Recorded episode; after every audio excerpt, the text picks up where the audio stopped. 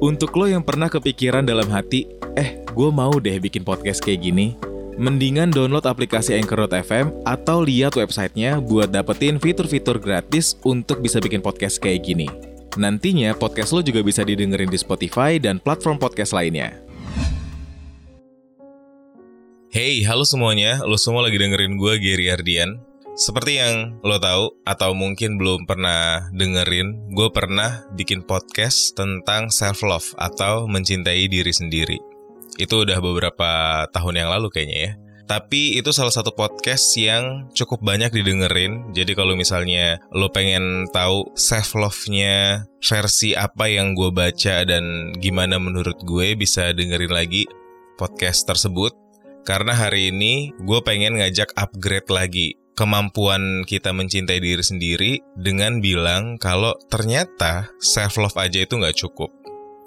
Untuk bisa mencintai diri kita sendiri itu ada empat tahapan, mulai dari self like atau kita yang nggak kenal sama diri kita sendiri, kita nggak tahu siapa nih di balik kita, terus kita berubah jadi orang yang selfish, karena itu langkah awalnya untuk bisa kita self love gitu nantinya kita berubah jadi seseorang yang egois, kita jadi self-centered karena kita berusaha mendahulukan diri kita.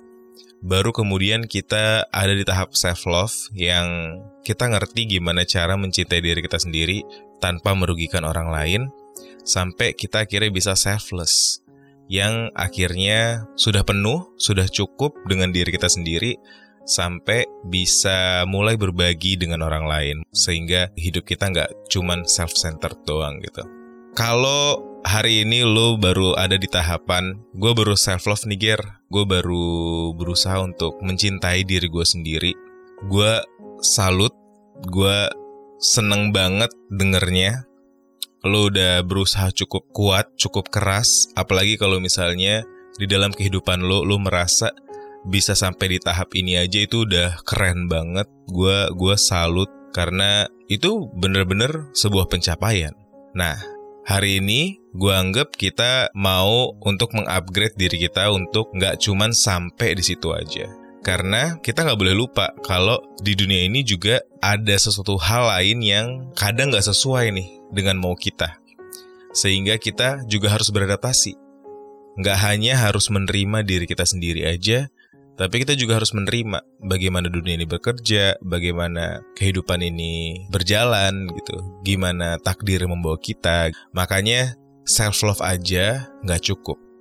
Gue tuh baru menyadarin kalau ini tuh sebenarnya bare minimum hal yang harusnya dilakukan sama setiap orang gitu. Belakangan jadi hal yang membanggakan karena hal ini tuh jarang gitu untuk dibicarakan di sekitar kita gitu.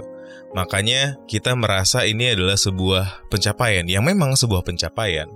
Tapi kalau pada akhirnya semua orang itu harus mencintai dirinya sendiri, berarti kan ini bare minimum, hal wajar yang seharusnya emang udah dilakuin.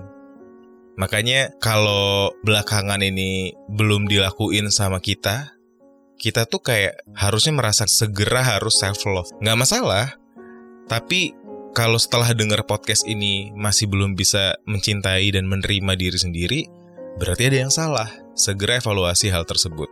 Dalam kehidupan, tadi gue bilang kita nggak cuman hidup sebagai diri kita sendiri, kita juga harus memperhatikan dunia ini kayak gimana, dunia ini butuh apa, ada apa aja di dunia. Terus kita harus adjust, kita harus uh, beradaptasi dengan hal tersebut. Oleh karena itu, setelah kita self love, ada lagi yang perlu kita lakuin. Namanya self esteem. Sebenarnya kalau diartiin itu bilangnya sih harga diri, cuman gua rasa itu bukan arti yang tepat ya. Kalau di bahasa Indonesia ini kan harga diri itu lebih kayak gengsi gitu. Kita tuh punya harga diri. Gak boleh kita diinjek-injek sama orang, bisa ngomong kayak gitu kan. Nah, self esteem di sini tuh lebih kayak nilai gitu. Kita tuh harus percaya kalau kita udah berhasil nih menerima diri kita sendiri, kita juga harus percaya bahwa diri, diri kita itu bernilai. Kita tuh harus punya self esteem itu nilai di dalam diri kita. Kita tahu apa aja dan kita tahu kita tuh berharga gitu. Beda kan rasanya menerima diri kita sendiri dengan uh, menyadari bahwa diri kita tuh berharga. Kayak kalau misalnya menerima diri sendiri tuh lebih kayak kekurangan kita apa aja kita terima. Kita menyadari kalau kita tuh bukan seseorang yang sempurna gitu. Makanya harus diseimbangkan dengan self esteem di mana kita yang sudah berhasil menerima kekurangan diri kita, kita juga harus percaya bahwa diri kita itu berharga, diri kita itu punya nilai yang cuman kita doang yang punya gitu. Dari buku yang gue baca, judulnya How to Respect Myself atau Seni Menghargai Diri Sendiri, penulisnya Yoon Hong Yoon. Ini buku tuh bestseller di Korea Selatan, jadi di Indonesia juga ada terjemahannya. Gue bisa merekomendasikan buku ini karena di dalamnya ngebahas hal yang pengen gue bagikan di podcast kali ini, yaitu ciri-ciri dari self-esteem atau gimana kita bisa jadi seseorang yang punya ciri-ciri kalau kita itu sudah menganggap diri kita itu berharga, punya nilainya gitu. Karena tujuan dari kenapa kita harus merasa diri kita tuh berharga atau punya nilai adalah dengan menyadari bahwa ternyata di dalam kehidupan ini kita itu ternyata bisa bermanfaat loh buat orang lain. Dengan begitu kita bisa menjalani kehidupan ini dengan percaya diri tanpa punya self esteem yang baik, kita sering kali bakal bingung gimana membedakan antara percaya diri dengan kesombongan. Karena kan tuh beda-beda tipis ya. Bahkan dari apa yang gue baca di Psychology Today, kalau seseorang itu nggak punya self esteem yang baik, dia nggak bakal cuman kebingungan untuk membedakan antara confident, antara percaya diri dengan arogan atau kesombongan, tapi juga bisa cenderung menjadi pribadi yang narsis, pribadi yang self-centered dan manipulatif. Oleh karena itu, self-love-nya kita itu perlu disimbangkan dengan self-esteem. Tiga pilar dasar dari self-esteem dibahas di buku How to Respect Myself ini. Tiga pilar tersebut adalah kebermanfaatan diri, kontrol diri, dan rasa aman. Gua rasa kita semua perlu menanamkan tiga hal ini di dalam diri kita sendiri untuk jadi pengingat bahwa dalam proses kita berkembang, personal growth-nya kita, self-development-nya kita, kita tuh nggak bisa jalan sendirian. Uh, lo juga mungkin ngerasa kayak mungkin suatu saat bakal stuck. Gue nggak tahu uh, harus ngapa-ngapain lagi nih setelah ini dalam proses gue berkembang. Kalau lo melakukan semuanya sendirian, kita tuh perlu banget loh melibatkan lingkungan sekitar untuk jadi support sistemnya kita dalam proses berkembangnya diri kita sendiri. Makanya, ketika kita sudah bisa mencintai diri kita sendiri, itu tuh untuk kemudian kita bisa menggali lebih dalam proses bertumbuhnya kita ke self-esteem atau nilai-nilai dari diri kita. Untuk lo yang pengen buat podcast lo sendiri, coba deh pakai aplikasi yang sama kayak yang gue gunain untuk bikin podcast kayak gini, Anchor.fm. Cara buatnya itu gampang banget dan juga 100% gratis. Selain gampang banget digunain, semua yang kita perluin untuk ngebuat podcast juga ada di Anchor.fm, termasuk untuk distribusi ke Spotify dan platform podcast lainnya. Buruan download aplikasi Anchor FM biar lo bisa juga buat podcast kayak gue. Nah, nilai-nilai ini baru bisa kita dapatkan kalau kita punya tiga pilar tadi. Yang pertama, kebermanfaatan kita di masyarakat kalau kita belum pernah memiliki kebermanfaatan diri yang pada akhirnya bisa membuat kita merasa bisa membahagiakan orang lain yang ada di sekitar kita, maka kita belum bisa mempunyai rasa berharga di dalam diri kita. Prestasi-prestasi yang pada akhirnya membuat kita dikenal oleh masyarakat mungkin atau mendapatkan respect dari lingkungan sekitar kita mungkin itu adalah hal atau salah satu pilar yang kita perlukan dalam membentuk self esteem kita. Kalau kita belum pernah terjun langsung ke lapangan, kalau kita belum pernah uh, melakukan satu hal untuk masyarakat di sekitar kita, untuk komunitas kita mungkin atau untuk sekolah mungkin atau untuk apa pun gitu yang kita rasa penting untuk kita, maka self esteem itu akan sulit banget buat didapat.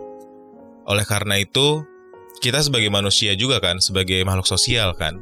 Jadi uh, perlu mencari kebermanfaatan diri kita. Kita jadi cari tahu apa ya yang bisa kita tawarkan kepada dunia. Dan proses itu ternyata walaupun tujuannya kan untuk orang lain, nantinya itu berbalik kepada diri kita sendiri. Kita jadi punya nilai kebermanfaatan yang mendekatkan kita pada self-esteem di diri kita sendiri. Pilar selanjutnya adalah kontrol diri, rasa aman. Rasa aman ini tuh merupakan dasar dari harga diri atau nilai di dalam diri kita. Kalau kita nggak merasa aman dalam melakukan apa yang kita lakukan, kalau kita tuh nggak tahu kita itu ada di jalan yang benar atau enggak dalam melakukan sesuatu, kita tuh nggak bakal akhirnya merasa memiliki nilai dalam melakukan hal tersebut. Ibaratnya kita berjalan tanpa arah dan tujuan.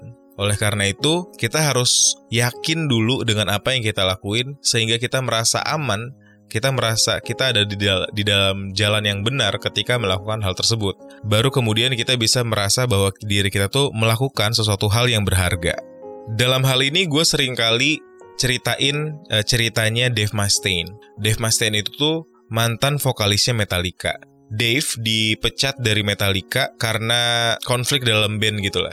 Cerita ini tuh diceritain di buku sebuah seni bersikap bodoh amat. Buku itu juga gue rekomend untuk kalian baca. Jadi ceritanya Dave Mustaine itu tuh dipecat dari Metallica setelah berapa tahun ada di band itu yang kemudian ngebuat Dave merasa dirinya itu nggak berharga. Dia nggak punya self-esteem yang baik karena ngerasa dirinya gagal di mata masyarakat. Kemudian Dave jadi punya dendam. Dia pengen nunjukin ke dunia bahwa dia bisa membuat band yang lebih baik daripada Metallica. Yang kita tahu Metallica itu adalah porosnya heavy metal gitu. Metallica itu tuh adalah band heavy metal paling terkenal di dunia. Sampai pada akhirnya Dave Mustaine terus berusaha bikin band baru, tapi nggak pernah bisa menyaingi Metallica. Karena keinginan Dave membuat band baru untuk mengalahkan Metallica, tapi di mata masyarakat Metallica selalu jadi yang pertama, Dave tetap merasa dirinya gagal. Padahal kalau secara individu, Dave Mustaine adalah tokoh heavy metal yang paling tersohor di dunia gitu. Kalau misalnya ngomongin perseorangan, heavy metal, kita pasti nyebut Dave Mustaine.